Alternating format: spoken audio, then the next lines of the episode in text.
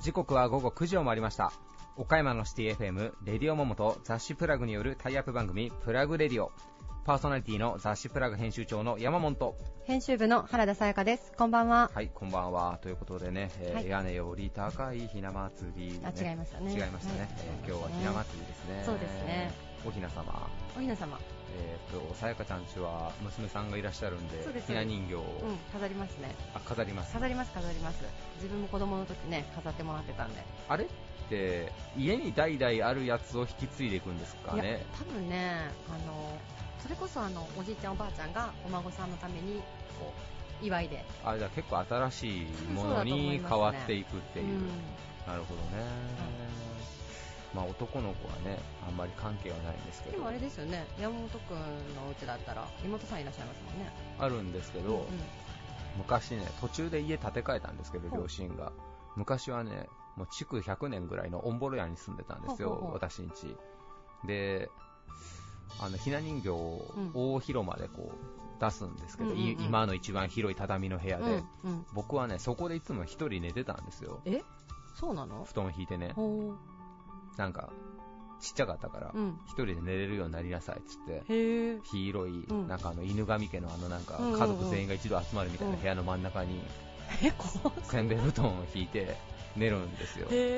もう恐ろしいじゃないですかそ恐ろれだけで。しい恐ろしい。でもひな祭りになったらそこにねひな壇が登場するんですよ。ちょっと怖いかもしれないですねそうそう。夜中のおひな様。そうなんですだからまだ5歳ぐらいですわ僕。あで真っ暗にしたら怖いから、はいはい。豆球をつけてね、うんうんうん。あのオレンジ色のちっちゃいやつをつけて寝てたんですけど、うん。夜パッと目を開いたら人形たちがそれでこっちをずっと見とるような気がするんですよ。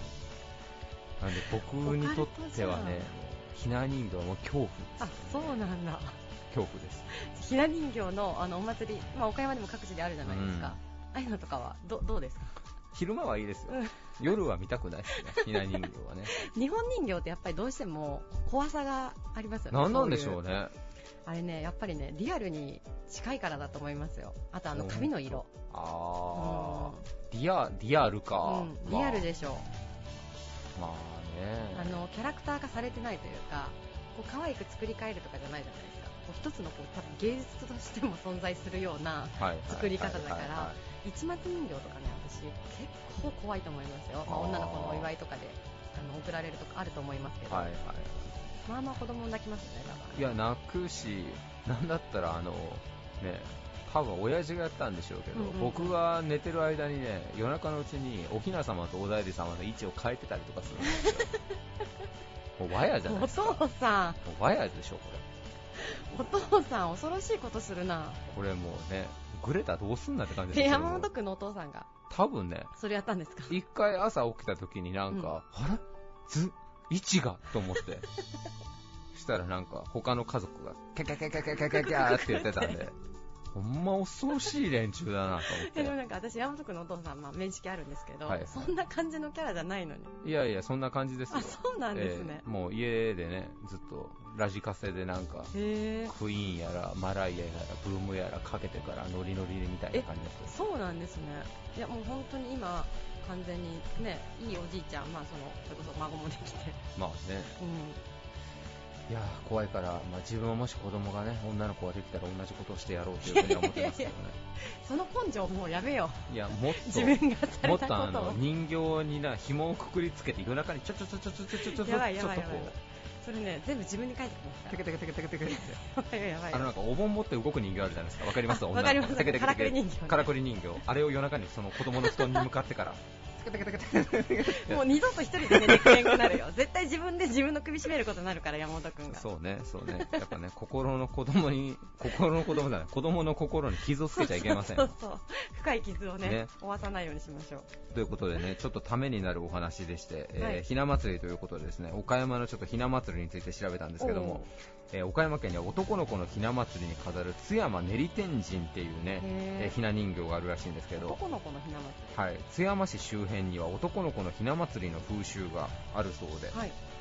でですね、まあ、美作の地方はうん。菅原道真さんのお父さんが国司を務めていたのでまあ、古くから天神様を学問の神様として、うんえーまあ、崇拝する土地柄だと。はい。で男の子が天神様のように賢い子に育つようにっていう風に願いを込めて、うん。えー初節句を祝う風習がねひな祭りにうん。やる風習が生まれたとで津山練天神っていうねあの人形を作るんですけど、はいその天神様のはい。作り方がね粘土に和紙の繊維を練り込んで、ほで前と後ろに2つの型で胴体を抜いて、う。うん。で素焼きもせずにその前後を和紙で貼り合わせてうん。乾燥させてうん色をつけてっていう、なんか結構全国的にもかなり稀な工芸手法をとって。伝統をかたくなに守り続けていますっていう風にねはい。ホームページに書いてあってはい。で昭和天皇や皇族への献上もされてるあ、そうなんですいうものらしいんですけど、うん。え調べたところですねはい。作ってるところに問い合わせしたんですよ山根工芸社さんというところに、そしたらあのなかなか出られないんでお休みかなと思ったらね、多分ね30コールぐらいしてやっと出ていただいたんですけど、はい。あのおばあちゃんが多分山根さんですかね出られましてあの実はあの津山練り天神調べてまして、はいあの僕ちょっと買いたかったんで購入したいんですけども、はいっていうふうに言ったらですねあごめんなさいもう作ってませんと、うん。あそうですかと、うん。で津山市役所に問い合わせをしたら、はい。そこしか作ってないんだと、うということはですよもう現在は作られてないんですよん。ね。もうそこが最後だったんで。山根さんが作ってるやつ、はい。はい。ってことはもうこの津山練り天神はなくなるんですよ、うん。なのでね、このリスナーさんの中でね、ぜひあの津山練り天神のね、後継者になりたい方がいらっしゃったら、はい。津山の地ではい。人形をはい。作ってほしいなと。何を笑ってるいや、ごのめんなさい。いや、何をね、言い出すのかなと思ったら、後継者まさか募るとは思わなかったので。募りましょうよ。なくなっちゃうんですよ、すね。津山練り天神。そうやってなくくなっていくんですね、地域の伝統が。地域の伝統なくなっていくんですけど、うん。これ結構知られずにファーっとなくなっていってるじゃないですか。そうね。僕だから次津山出張というかあれ行くことあったらちょっとこの山根工芸者さんにちょっと行って作り方見てみようかなと思いますねもう作られてないんですよね。いやだからあれですよ。手ほどきを。手ほどき。受けさせてくれるのかな？自分で作ろう 津山練り天こんな神簡単に作れるものでいやいやいやいや簡単には作れなくてもやっぱこういうのを次世代につないでいかないとねやっぱダメだと思うんですよそうです真面目にだからね誰か津山練り天神作りたい人は、うんぜひ津山のね山根工芸者さんはい。訪ねてはい。伝統つないでいきましょうよはい。はい。ね頑張ろう岡山県 まとめ方が雑だな、頑張ろう岡。山県 ということで今日あの登場のゲストの方の中にもね、あのはい節句文化すごい大切にされてるあの徳永あー鯉のぼりの徳永鯉のぼりさんもありますからねはいいらっしゃいますよね。はいぜひちょっとそのあたりも注意して聞いてもらえたらなと。はい、思います。はい、それでは続いては岡山地元リーダーたちの思考を探るバリアスリーダーのコーナーです。誰もが知る有名企業から岡山の隠れたすごい企業まで約200名のリーダーの皆さんへインタビューをしてきました。毎回の放送ごとに数人ずつインタビューを公開していきます。今回のテーマは私たちが郷土岡山のためにできること、もしくは今後していきたいことです。リーダーたちへのインタビューには岡山で頑張る皆さんの明日の活力になるようなヒントが隠れているかもしれません。今回のゲストは有限会社長谷川楽器店代表取締役長谷川誠さん美しい着物福岡屋店主黒田光一さん株式会社ウィル代表取締役山口良子さん高山産業株式会社取締役副社長高山光一さん。株式会社ワオコーポレーション執行役員農会センター中国ブロック責任者山本牛尾さん。株式会社徳永鯉のぼり代表取締役徳永優子さんです。それではどうぞお聞きください。以上フリートークのコーナーでした。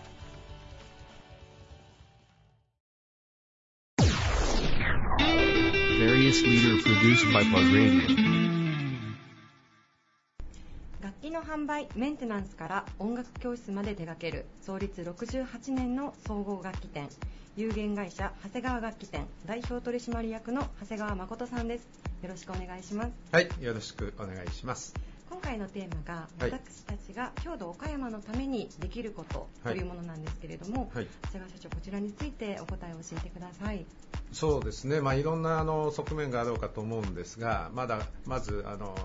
まあ、私どもの楽器店のことでお話をさせていただくとするならば、まあ、大正の末期に、えー私のあ祖父であり創業者があ兵庫県から岡山へえーやってきました。これも岡山のお当時の音楽の先生方からぜひ岡山へ来て、えー商売をということでその当時あのピアノは大変なあ高価なもので、えーおそらくし市内にも6台とかいう時代ですね。ということは調律師というその職業もいらっしゃらないわけですよね。でピアノが増えれば調律師も増えますから、だから兵庫県からあ山口の方まで調律に行っていたというふうに聞いています。で、えー、とその当時私どもでも長谷川オルガンっていうのを作って製造販売ですね、まあ、ちょっと皆さんピンとこられませんけど、まあ、あの家具でもこだわり家具とか、ね、岡山でも作って販売されているうん方があもちろんいらっしゃいますようにっていうふうなことなんですけども、まあ、一般のご家庭はオルガンを買うっていうのがもう当たり前の、えー時代でした。それからあのお水が出たりいろんな時にあのピアノ等が水にあの使ってえーそういうものを、まあ、一生懸命あの直させていただいたりというふうなこことがあったようです。で私の父は私同様あの手先が非常に器用でございまして、え技術者の道を継ぐことがなく、まあ、ただ大変新しいもの好きで、えソニーさんの前身から扱ったりいろんなことを、まあしてそして母と見合いで結婚しましたが、まあ、商売の方はうちの母の方が非常にあの得ていたのかあの、ま、あ昔はギターを弾く子は不良だなんて言われた時代があったんですけどもそういう、まあ、ちょっと社会をハスに見るような若い子たちの相手をするのがうちの母が非常にあの得ていて。まあまあ、ある意味説教されに来てた。学校の先生も親も言わないようなことをうちの母がズバズバ言うもんですから。まあでもそういう、あの、まあじゃあ時にはああんたご飯食べてないんだろう言うて、連れて行ったりとかいうふうなお付き合いをしている方は子供さん、結婚して子供さんができて楽器を買いに来てくださる。もしかするとお孫さんに楽器がいるっていうふうな、まあ親子2代3代のお付き合いで、まあもちろんうちのスタジオからあのハイローズのあの河本君なんかもうちの高校の時にはで練習してたようですしそれから今活躍しているマキちゃんグなんかもうちの大会からヤマハの本戦に行ったりとか、まあ、いろんなそれからドラム教室では今話題のあの和楽器バンドのドラムの子もどんどんあのうちでのドラム教室に、えー通ってくれてたようですし、あの、まあ、まあもちろんプロに、ね、なって活躍するばっかりが、あの、音楽のありようではありませんけども、いろんな形で、あの、音楽教室とかスタジオをご利用いただいたり中にはスタジオで出会ってゴールインしたカップルもねいらっしゃったり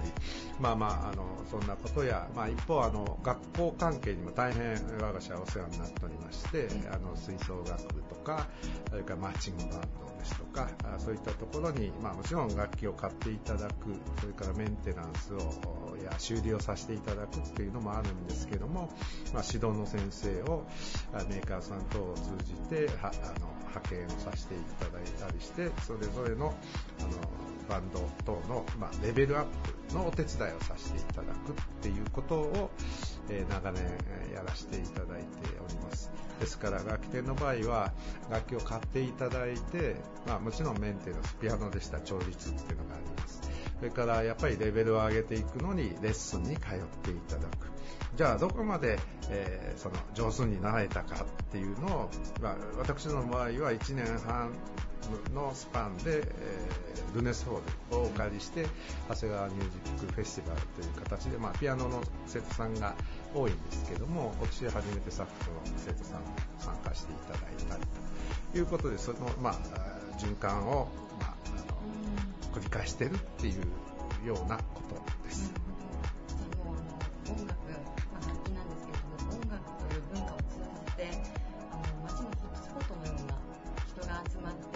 からまた音楽が広まっていくようなはい。そういった存在で。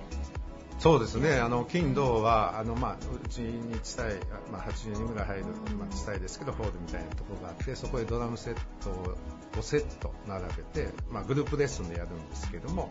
最近、あのジュニアの生徒さんが増えています。やはりあの何をするにもまずリズム、まあ、音楽もまずリズムだっていうようなところがありますので、えー、実際あの私がやってる YGOB バンドのドラムの子は非常に親子ぐらい年が違うんですけどあの時うちに教室に来てて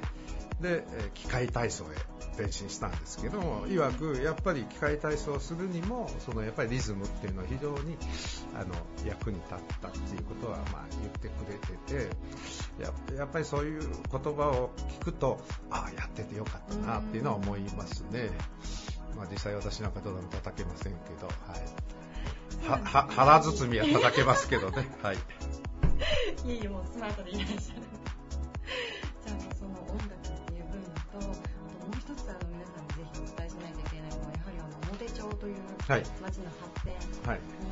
の、もうかなり長いこと、長谷川社長関わって、ずっと牽引してこられてると思うんですけれども、あの、今度、千日内に、はい、あの、新大館に移転するということで、はいそういったところでも、重要な役割を。そうですね、あの、まあ、あの同級生もそれぞれの町の理事長で、えー、頑張ってくれたりしますけどもあの実はうち我が社は私が小学校4年の時ですからもう50年ぐらい前の話になりますがあのうち電車通りからあの引っ越してきた。その当時50年前の表町といいますともう新幹線もない一番街もない高島屋もない時代ですからもうそれは表町で商売をするっていうのは岡山中の商売人の憧れのまた夢みたいななんかいろんなところがあのまあ、買いに、こう電通の岡山市での後だったんですが、いろんなところが買いに来た中で、たまさか先ほども言いました、うちの先代が新しいもの好きでソニーの前身から取引をさせていただいて、でもその当時も世界のソニーさんですから、電通さんからすると、その世界のソニーのもう1番、2番ぐらいに取引をしてる、あの、まあ、早い段階からという意味ですけども、いうご縁でおそらくここの地に移ってくることができたんじゃないかと思います。実際移ってきた時、録音室とか、おじいさんおばあさんのあの周平さんの部屋だったりしましたので、その当時の表町はもう本当に自転車通るなんてもう人がワンワン言ってたような、まあ、あの表町でした。まあ、逆な言い方すると表町しかない、まあ、天満屋さんももちろんですし、まあ、あの言えばあそこのバスターミナルっていうのもあの全国で1番か、まあ、1番か2番目に設置したすごい集客装置だったんですね。まだまだ一般のご家庭に、いやあの、えー、車がない時代にのバスであそこへ集まってくる、そして天満屋さんで、えー、買い物をされたり食事をして、まあ、商店街も行くというふうあの部分ですから、昔の方に聞くと表町に行くのにやっぱり着ていく服がないなっていうね、あの、そのくらいやっぱりちょっと小綺麗におしゃれをしないと表町にはいけないという時代があったようですけども、高度成長期から、まあ、バブルが弾けてっていう風な部分ですけど、今本当に、あの、ご存知のように、あの、空き店舗も増えてきて、なかなか苦戦をしています。そんな中で、えー、駅前にイオンモールさんが出てくるっていうことで、いやいや、ど、ど、どうしたらいいんだっていうのは、はっきり言って僕らは何も分かりません。かといって、その再開発ビルが突然できるわけでもないので、そんな中で、ちょうど市民会館を建て直すというふうなことがあったものですから、もともとは岡山市では後楽館の跡地にっていうことでしたけども、まあ確かにあの、カルチャーゾーンというくくりとしてはですね、県立美術館があったり、オリエンタル美術館があり、道を隔ててシンフォニーがある。ゾーンとしては座りはいいわけですけども、やっぱり街の回遊性という意味ではどうなんだろうなっていうことで、まあ、千日前へ持ってくるために、まあ、最初あの上野町の人たちはそれはやっぱり上野町から言うと小高の方が近いのでっていうのもあったりしましたけども最終的にはあの、まあ、表町だけじゃありません。地域の、えー、新帝の連合町内会の方々や、まあ、もちろん内産業の方々等々もご理解をいただいて、えー、なんとか、えー、もう弟市ですかね、まあ、市長がまあ、6月というふうに今でも記憶をしておりますけども、よし、それでは千日前へ市民会館に行ってこようということが、えー、決まったわけですね。でも私たちにとってそれはゴールではなくむしろ始まりで、じゃあそれに向けて、どういうふうにやっていこうということで、あの、シンフォニーホールと新しくできる千日前の市民会館の間に、まあ、オランダ通りです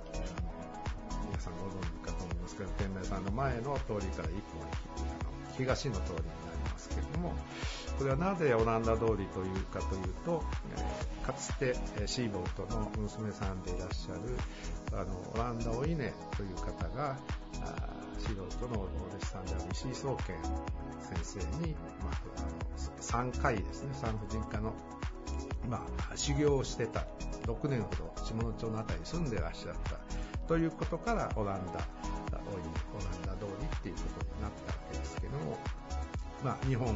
で最初の女医さんになられたっていうふうなことなんですが、まだまだあのエンデンさんのことを私たちも含めて知らないことが多いので、えもっともっと勉強していこうということで、あの、岡山に日南協会なんていうのも作っていただいたり、それからオランダお稲花祭りなんていうのも今開催をしたり、えそういった中から、あの、オランダオイネ記念館的なものを作ろうとか、それから栄町にかつて、えー、金付き堂というのがありました。こういうものを再現しようとか、それから千日前に、えー、山場虎尾さんとおっしゃいまして、まあ、蒸気だったそうですけども、えー、全部国産で自動車を初めて作った方がいらっしゃったそうですけども、えそういったものをま、蒸気ではなく、まあ、もちろん今でしたエンジンですけどもあの復刻して走らせたらどうかとか、え、それからあの浅井川の河原に行きますとあの大きな大きな木がありますがライト兄弟より遡ることを100年前人類で初めて空を飛んだという超人工基地さんという方がいらっしゃいますけども、まあ、鳥の羽を再現してこと飛んだんだか落ちたんだか分かりませんが、まあ、それをあの岡山大学の工学部の学生さんに、えー、再現して、まあ、実際京橋から飛んで、まあ、京橋から飛ぶのが OK が出るかどうかは別ですが、まあ、そんなこともこんなこともやってみたらっていうふうなこと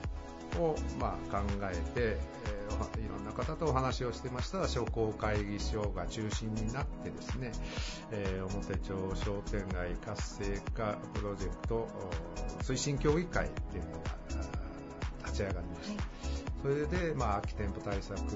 プロジェクトとか、千日前のまちづくりのプロジェクトとか、まあ、先ほど申し上げたオランダオイネとか、いうふうな6つのあのプロジェクトが立ち上がって、まあ、もちろんプロジェクトによってはまだ手つかずのところもありますけども、やっぱり緊急の課題が、あの、千日前市民会館できるけども、どういう街にしていくんだあの結論から言ったら時計台まで全部アーケード取るんですね、まあ、取った後どうしていくんだっていうのを8月までに、えー、市役所に提出をしなきゃいけないのであの今アーケードを取ってる商店街も結構あるもんですから先般のあの宮城城日や大森千宮が福山の商店街見に行かせていただいたり、それから空き店舗対策チームの、えー、黒田理事長や矢部常務理事なんかは松山へ来まして、松山にまちづくり会社ができてますので、そういうところへお話を聞きに行ったりとか、いろんなことをやらせていただいてます。文化の情勢によって地域に貢献されているという部分と商店街の今後に向けての発展そこもあの担っていらっしゃると。まあまあやっぱりねこういうことはあの1人2人でできることじゃありませんので、まあ、今おかげなことにいろんな大学が応援してやろうというふうな動きももちろんあのありますしそれから外からまあ入ってきて新しいその屋上で新しいタイプのお店を始めてくださったりっていうふうなこれもやっぱりその1000日前に市民会館ができるという、まあ、期待感っていうのは非常に大きいんじゃないかなというふうに思います。楽しみですね、これからも。はい、はいありがとうございます。ゲストは長谷川楽器店代表取締役の長谷川誠さんでした。本日はありがとうございました。ありがとうございました。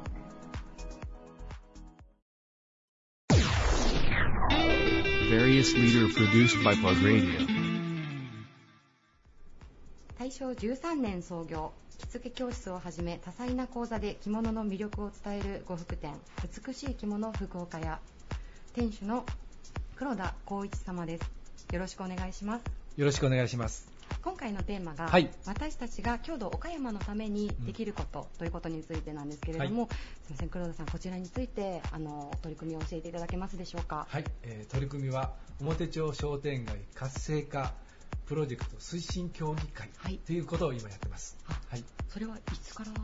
え4月の、ね、2日に、ね、えー設立総会をはいさせていただきまして、まあ、実際はもう4年も5年も前からこれに向けてずーっとした準備をしてきて、えー商工会議所さんを事務局に置いてああなるほど表町と商工会議所2つのチームでえーこのプロジェクトチーム推進協議会っていうのをはい設立いたしました。あそれが今年の4月に設立されたということで、やっと、やっとできた。そうなんですね、はい。じゃあ今まで構想はずっとあって、うん。形になったのが4月からというそうなんです。あの実は市民会館がはい。ご存知のように、あ。あの表町商店街南部今の千日前商店街に出来上がるので、まあ、その前から千日前をこっちに持ってこようということがスタートだったんです。はあ実はあの後楽館のね、えー跡地に市民会館できるという約束があったんですけどもそれを覆してうんこちらの南部の方に持ってきてもらう。そこからスタートしていよいよ市民会館が、えーあと4年後に出来上がる、はい。それにつけて商店街が何もしないといけないじゃないかと。で第2弾としてこのプロジェクトをずっと考えてやってきた。あということです。そうなんですね、はい。じゃあもうこれから、うん。今もスタートしたばかりということなんですけれども、あの活動内容具体的な、ね、どんどんやりますけどね、はい。まず一つはあの一番大きな商店街の問題で空き店舗これ空き店舗対策プロジェクト推進チームというのが実はこのうん先ほど話した、えー商店街活性化プロジェクト推進協議会の中に6チーム作ったんです。はい。でその中の一つが、えー千日前の要するに市民会館が来るところのアーケード周辺のインフラの整備。うん。これが一つのチームです。それからもう一つが空き店舗対策プロジェクトのチームっていうのができたあと4つあるんですけども、はい。今一番力を入れてるのはその1000日前のアーケードをどうしようかと回収してどうしようかきれいにしようかということと今私が一番関わっている空き店舗ということです。空き店舗の問題といいますと、まあ、全国の商店街さんが抱えてらっしゃる問題かと思うんですけれども、岡山もそれこそその商店街、うん。あのまあ、こちらからずっとあってね。でやはり千日前のあたりになると、結構こう目立つようなお声はそうなんです。うーんえっとね、実はあの私がここ理事長をしているのは堺町商店街はい。この一角150メートルほどあるんですけどもあの店舗数としては42地区あるんです。その店舗の中で約12今空き店舗ができてあそうなんですすごいでしょ、はい。結構、はいでじゃあ空き店舗があるから私たちは最初は誘致すれば埋まるだろうと思っていろんなところを声をかけて来てよ来てよと言ってた。でもね来ても埋まらないんですでこれなんかおかしいなということで空き店舗に関して実態調査プロジェクトチームを作ってはい。その実態はどうなってるのかということを調べたそうするとなんと8割方が貸してくれないんですよ。え？びっくりするでしょ？そうそうなんですか？はい。12店舗の8割約9割が貸してくれないんです、それはなんで貸してくれないんでしょうか、ね、それがやっぱり相続のああの自分が廃業しました。あはい。でも後継ぎは東京とか大阪とか都心部にいていない。で後継いでくれる人がいないでもそこに住んでるから貸せれない。うーん額として。それとか、まあ、相続で、えー亡くなられた。でも家葬にも地権者その兄弟が8人も昔のことですから9人もいる。一人一人に当たってるといや私は貸さないっていう人がいるんですなる中にほど。そのまましといてくれと。それはまた困りますね、うん。困るでしょだからその地権者探しから始まってそれがもうその今まで誰かに貸してきてちょっと良くなかったら貸してあげないとかね。いろんな問題があってだからそこからかあの片付けていかないと解決していかないといけないなっていうのが今分かってで一つ一つやってるところですなかなか数もねたくさんあるものなので、一つ一つこう解決していくとなると、かなりの労力とまあ時間もかかってきそうな。そうですね、はい。でもやらないと空き店舗ってどんどんどんどんこれから高齢化社会になって後継ぎがいない、えーじゃあどうするか空き店舗。ほっとくとここ店舗だらけになるのでまずは継承問題事業継承とそれから相続の問題。これに関して、えー私たちは2つの柱でえー空き店舗を対策をしていくということです、はい。そのやっぱり継承問題、うん事業者のあの相続の問題、それももう本当に全国の商店街があの衰退していくかなりの大きな要因を占めていると思うんですけれども、まあ、例えばこちらの表町でそういった問題が解決される、でそれがまあそのモデルケースとしてはい。全国に広まる、そうするともうすごくいい流れが全国の商店街に広まるのかなと。そうなんですはいだからそれをね、私らあのモデルケースとしてやっていこうということが今、あの言われた通りの思いです。でできればね、こうあの堺町だけじゃなくて全町を取り上げてえーやっていけば、あーせっかく市民回路ができて、お客さんが通って、ここは天ぷらだけでなんか暗くて怖いなって言われないような商店街にしていって、それ事業継承も後継ぎがわざわざ帰ってきて、こんなにいい街なら僕も仕事するよ、お父さんお母さん手伝うよ。で、何も同じ商売しなくてもいいわけです。こんだけ人通りがあるんなら、賑やかで、それから街が楽しくて、ワクワクするような街だったら僕後継ぎで、えー例えばうちは呉服屋ですけども、お父さん呉服屋じゃなくて違う商売したいけどここでやらせてとか、でいうような、えー街になってほしいなと思っています。そうですね、はいあの本当に時代に合わせていろいろお客様のニーズも変わってくるかと思うんですけれども、その中でも世代交代と合わせて新しい世代の方がはいこちらにまあ事業を始められるっていうのも新しい波としてあの活性化につながるかと、はい、はい。じゃあこれからもそういった活動を通して、はい表町の活性化に取り組まれていくということですね。はい。えー空き店舗だけじゃなくて、その他にはいろんな事業があります。あそれは楽しみですね。はい。あのーまだまだ発表できないことがあそうなんですね。あるんです。今日今言いたいんだけど、まあもうちょっと待ってください。必ず目に見える成果が、あはい、もうね、多分、うん、この9月、10月にははい。目に見える成果、あ、黒田さんが言ってたのこのことかなっていうのがわかると思います。じゃあちょうどこの本が出るぐらいのタイミングですね。はい。じゃあ実現を楽しみにしております。はいはいどうもありがとうございます。はいありがとうございました。ゲストは福岡屋店主黒田光一様でした。どうもありがとうございまはい、した。ありがとうございました。Various leader produced by Plug Radio. 防災防食をはじめとする現地養車施工のプロフェッショナル集団プラントや建造物などの補修事業を手掛ける株式会社ウィル代表取締役の山口良子社長ですよろしくお願いしますよろしくお願いします。あの今回のテーマがですね私たちが郷土岡山のためにできることというテーマで皆さんにいろいろお話をいただいてるんですけど、はい。そんなこう困ったようなお顔をしないでください。もうあの今回ちょっとさっきいろいろお話ししていく中で、あの養車技術っていうものがかなりこの今の、まあ、日本だったりとかその世界にとってなくてはならない技術っていうことをちょっと教えていただいたんですけれども、はいそういう事業されていることを通して、まあ、もうもちろん岡山のためでもあるんですけれどもその世界のその産業っていうものをこう縁の下の力持ちじゃないんですけど、はいそういう部分ですごい支えられてる技術なんだなっていうのをあの私も今勉強させてもらってるんですけど、養車っていうとざっくり言うとどういう技術になるんですかね？えっ、と、ものを溶かして吹きつけて製膜するといううん。あの表面処理の一つになるんですけど私たちはたまたまあの防水防食の、えー、容赦に強い会社ではあるんですけど一般的にはセラミックスですとか、はいあとセラミックスと金属を混ぜたものうん。を、えー溶かして吹きつけて製膜するというものも容赦と言われているので、まあ、溶かして吹きつけることができれば全部容赦って言われてますので用途は割とその防水防食だとかあとはい表面を硬くするだとか、まあ、いろんな用途に使われてますね。ははは製膜っていうとあの、ま、膜です。かそうです。ねあの成人のせいに、はい。あの膜とあ書いなるほど。まあ膜をなすっていうことですか？はい。へえそれはそのどんな部分にもうあらゆるものに使われる技術なんですか？そうですね。でも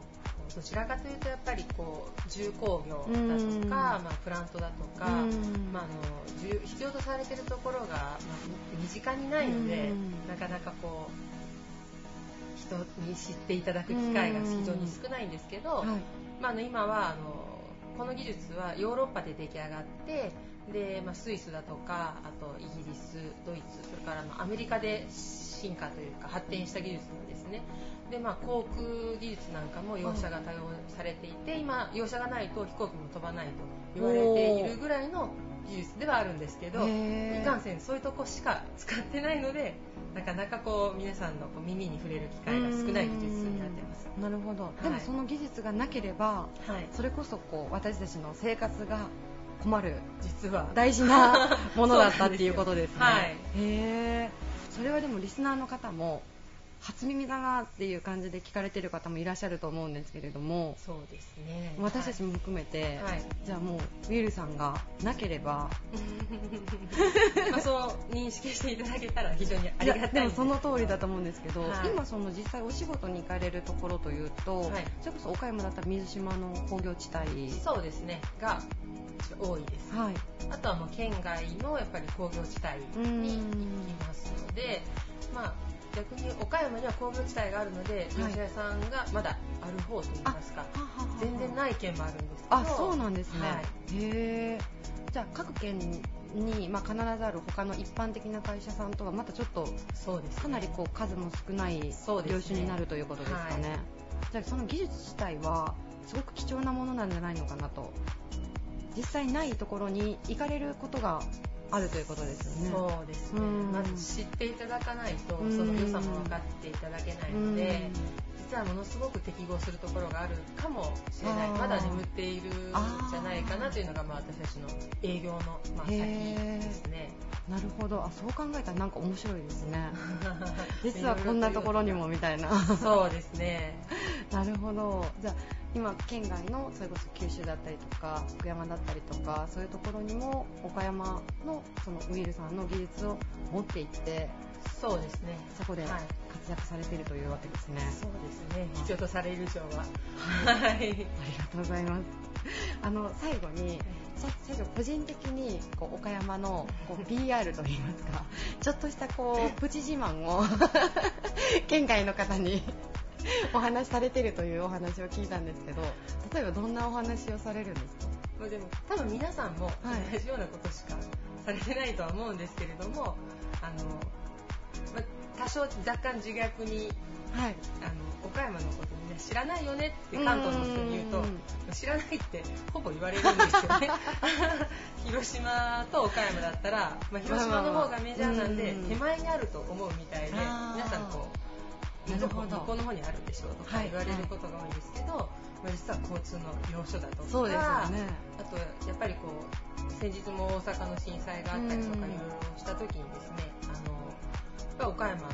地盤が、まあ、吉備のあたりに強いというのも、まあ、改めてネットで検索するとうん。去年の地盤学会かなんかにはいまた発表されてたりとかして、へまたちょっとこう、まあ、あまりいいことではないんですけど災害があるたんびうんに多少岡山のその良さというか、うん。まあ、その安心感っていうものが、うん。ちょっと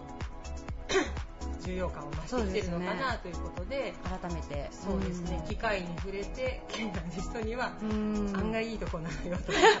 あの なるほど。すごい都なんだよという話を自慢してます。あでもそういうねこう個人がされる PR 活動っていうのが多分一番こう効き目があるといいますかそういう地道なこうね PR でしっかりと私たちも岡山を PR していけたらと思っているので これからもよろしくお願いします。こちらこそありがとうございます。本日のゲストは株式会社ウィル代表取締役の山口涼子さんでした。ありがとうございました。ありがとうございました。Various leader produced by Plug Radio. ガス、溶接材料、住宅設備の販売など多岐にわたる事業を展開する企業高山産業株式会社取締役副社長の高山光一さんです。よろしくお願いします。よろしくお願いします。お願いします。今回のテーマがですね私たちが京都岡山のためにできること、まあ今後していきたいことというテーマで皆さんに教えていただいてるんですけれども、はいあの副社長こちらのまあ事業を通してだったりであるとか、社長の思いということをはい。ちょっと教えていただけたらなと、はい、はい。そうですね、まあ、あの我々プロパンガスを扱う、まあ、会社でありますんで、僕は、うんお客様に対してのこう安心安全とか、うん。えー快適な生活の提供というのを、えーしていきたいなというふうに思ってます。はい、それはもうあのこう一般ユーザー我々のようなあの日々お家で、まあ、ガスを使ってる一般ユーザーに対してっていうところもすごく強いんでしょうか？そうですね、はい。なるほど、あの事業内容で住宅設備だったりとかそれこそそのオール電化の設備のこう関係だったりとか、はい。こう私自身が実はこう知らないところでもたくさんこう高山産業さんに関わっているんじゃないのかなっていうふうに思ったんですけれども、はい。結構こうリスナーの方も気づかれてないところでもしかしたら高山産業さんのものをね使って生活してらっしゃる方もいらっしゃるんじゃないでしょうか。はい。まあ、あのお客さんこう高山産業のガスが使いたいから使ってるお客さんなんて本当少ないと思いますからあの家に入ってアパートに入ったら高山産業のガスだったってお客さんもたくさんねおられると思うんでひょっとしたらそうかもしれないですちなみにあの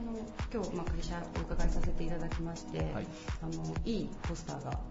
今私の角度から見えるんですけれども、はい。はい私たちはガスを売らないというはい。これは社長どういう意味でしょうかそうですね。あの当然ガスの事業をやめるつもりは毛頭ないんですけども、はい。まあ、あの最近よく言うこうお客様に物を売るんじゃなくてことを売ろう、まあ、これをこうキャッチーにした、うちの会社の、まあ、キーワードでもあります、あのお客様はさっきも言ったみたいにこうガスを使い高山産業のガスを使いたくて使ってるお客さんはいなくてこう快適な生活をしてもらうために僕らはガスを使ってますんで、うん。楽しく料理ができる空間であったりとか、えー気持ちよくお風呂が入れる空間だったりとかあそういったものをどんどん提供していきたいなそれがまあ一つ快適の生活の提案ううん。っていうところかと思いますね、あだからそういった部分で住宅設備という事業が、はいそれもその一つ。なるほど、はい、じゃあもうガスに限らず生活環境だったりとか、そういったものをこう支えたりとか、はい。サポートしてくださるということですね。そうですね。だってあの最近いろんなところでこう地震なんかも起きたりしてますけどねまあ、岡山は比較的少ないって言われててもいつ起きてもおかしくはないと思うんで、まあ、そんな時にもガスでできる防災、うんっていうのはたくさんありますから、まあ、発電機の提案だったりとかいろんな提案っていうのはこれからもさせてもらいたいなというふうに思ってます、ありがとうございます。はいじゃあまさにガスは売らない安全安心を提供する企業として、はいね。これからも岡山のために貢献していってくださる、ということですね、はい。ありがとうございます。本日のゲストは高山産業株式会社取締役副社長の高山光一さんでした。どうもありがとうございました、ありがとうございました Various leader produced by Plug Radio.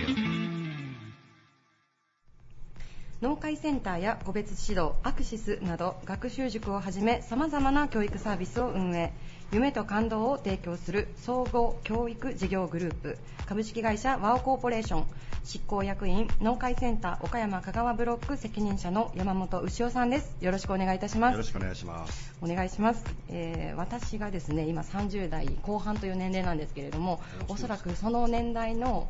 方にはもう農会塾といえばあの一つのブランドとして 皆さん記憶されているんじゃないのかなと。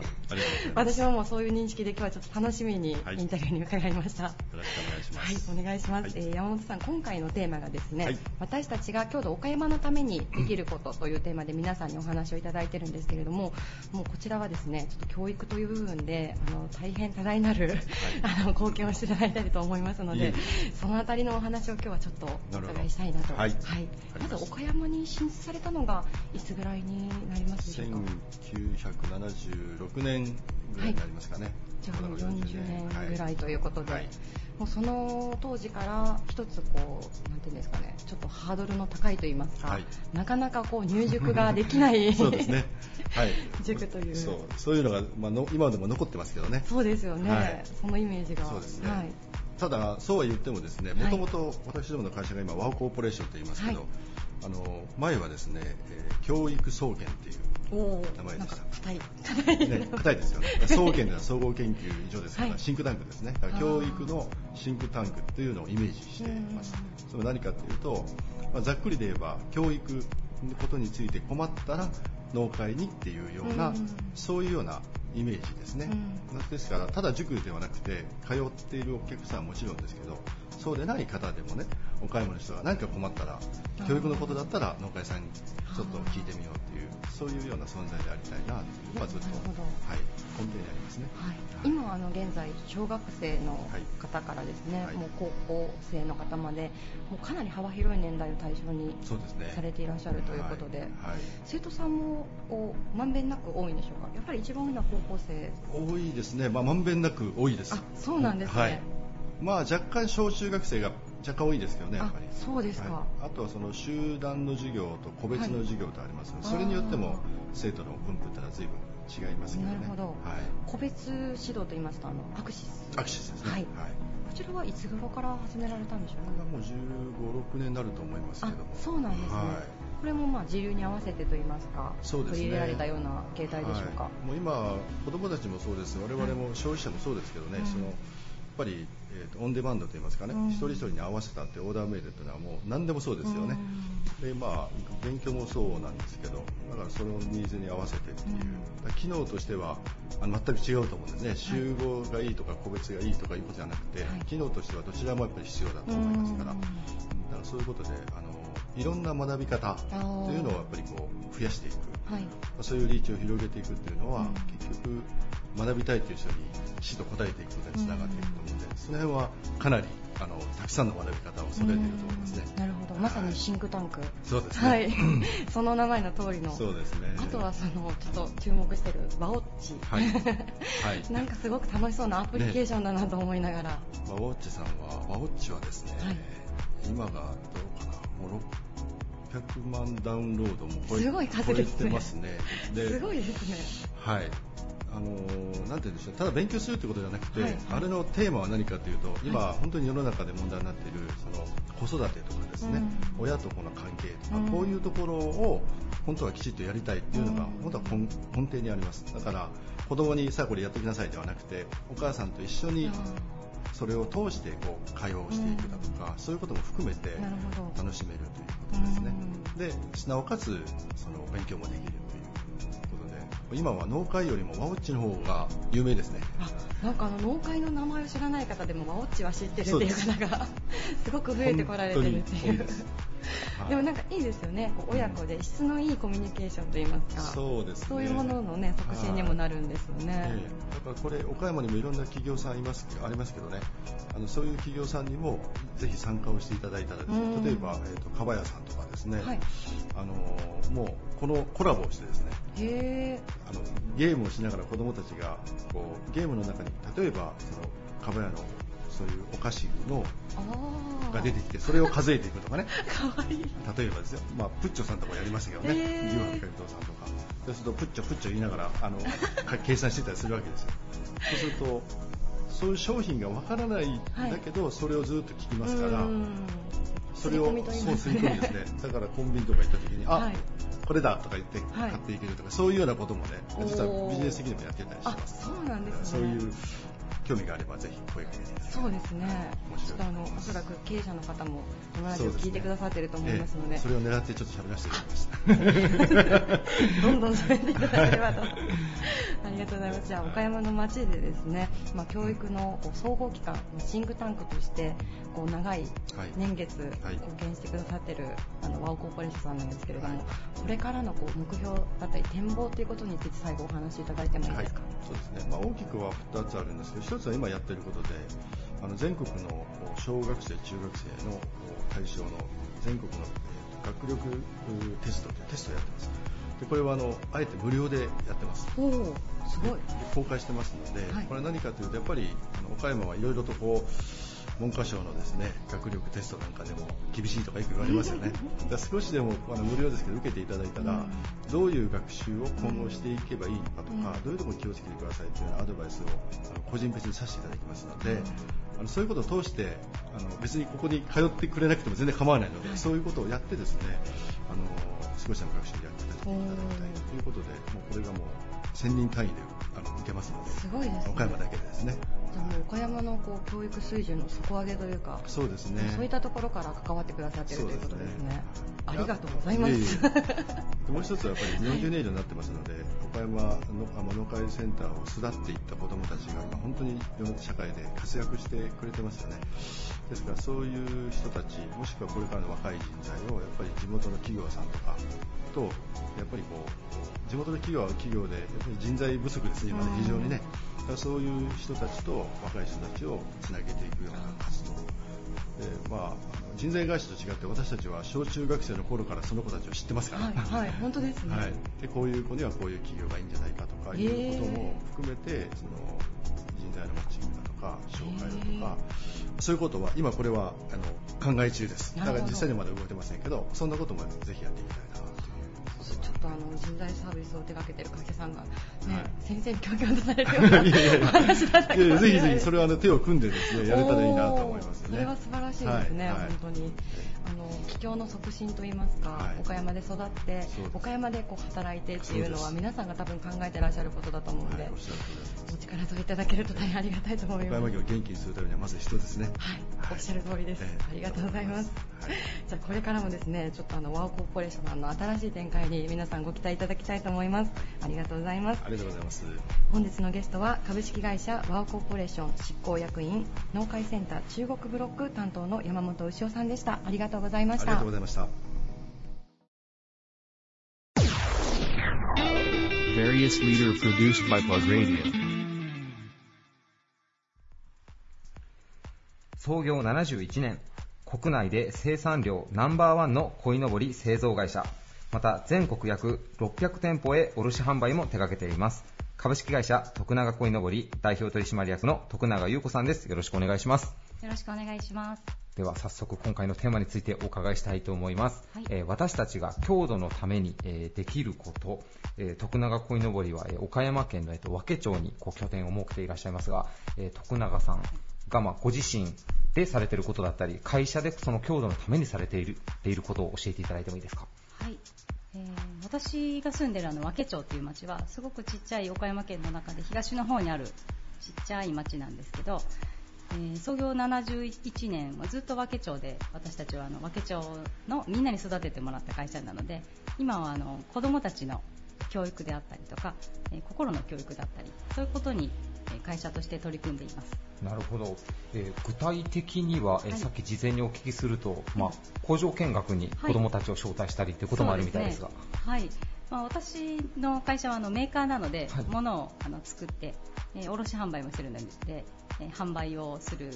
えーやり方だったり、小売販売もするので、お店のやり方をあの見てもらったりとか、はい。えーデザインをするところもあるので、うん。まあ、そういったあの自分の個性を出せる仕事もあるよっていうのを小学校、中学校の時に、まあ、和気町に住んでる子供だったら大体1回はあの必ず来るような仕組みになってるんですけど、なる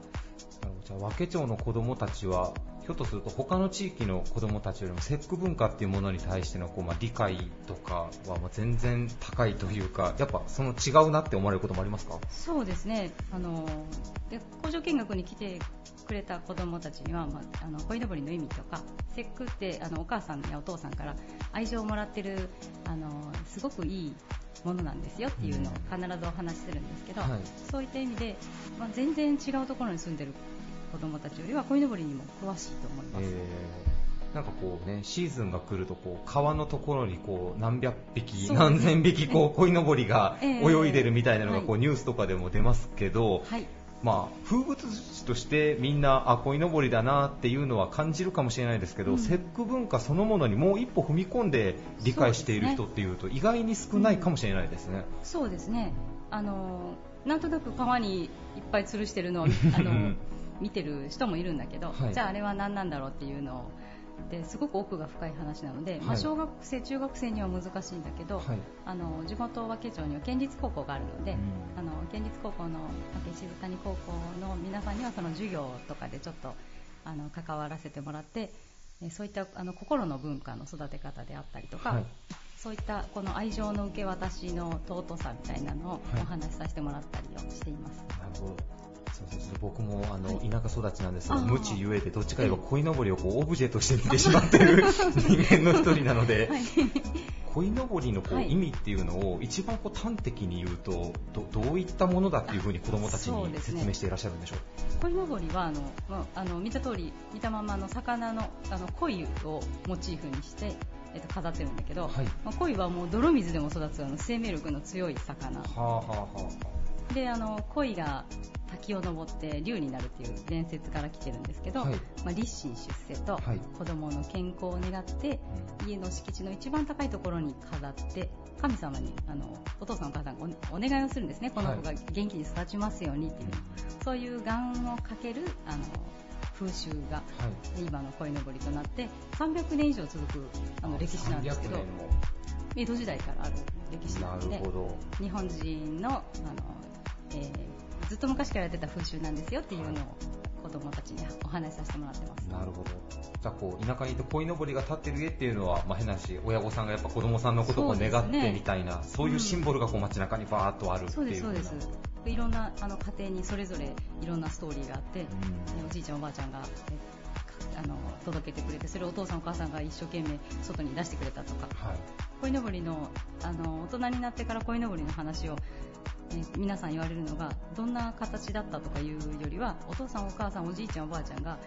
自分のためにあんなに苦労して建ててくれたっていうあのその苦労をあのなんとなくイメージして覚えてるんね。はい。なんかあの大変だっていうイメージがあるんだけどそれによってこの心のこの満足感というか、うん。愛情を受け取ってるっていうあの奥深い文化なんなるほど、えー徳永鯉のぼりさん実は、えっとはい。ミニ鯉のぼりえーマンションとか室内でもこう、まあ、飾っておけるものの製造のシェアももう全国屈指のシェアをこう誇ってらっしゃるんですがはい。やっぱその開発に至ったのもやっぱりそのどうしても物理的に上げれる人が少なくなってるっていうところが大きいんですかね。そうですね。住宅環境がすごく変化してきてるので何世代もでおじいちゃんおばあちゃんとお父さんお母さんとあの孫とか言って暮らしてないんでねで、まあ、あのマンションであの手軽に飾れるようなものとか、うん最近はあの室内でも簡単に飾れるようなものとかもう手で持って遊べるのとか、うんまあいろんなことに対応できるようなはい。あの、えーそうですね。あの飾り方を、あの変えて、まあ風習はそのまま残していけたらいいなと思ってます。なるほど。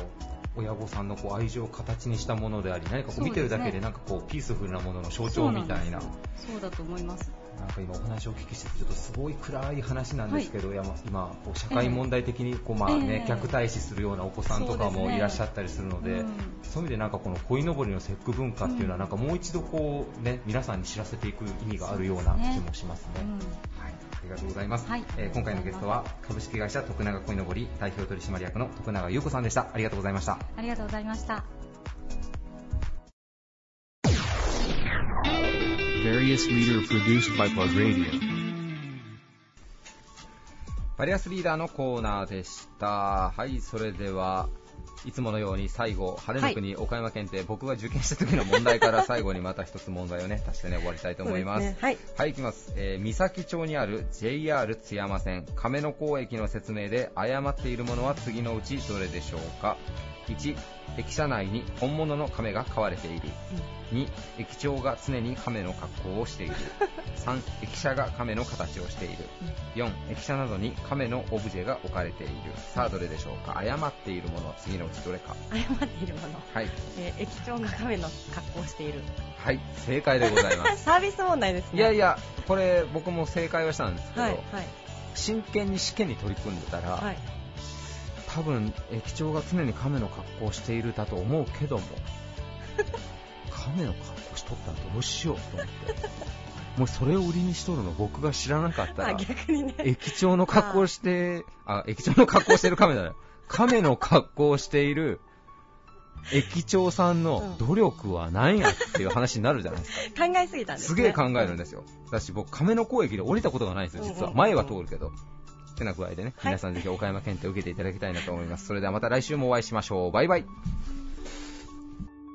This radio produced by Okayama Premium Magazine Plug. See you next week.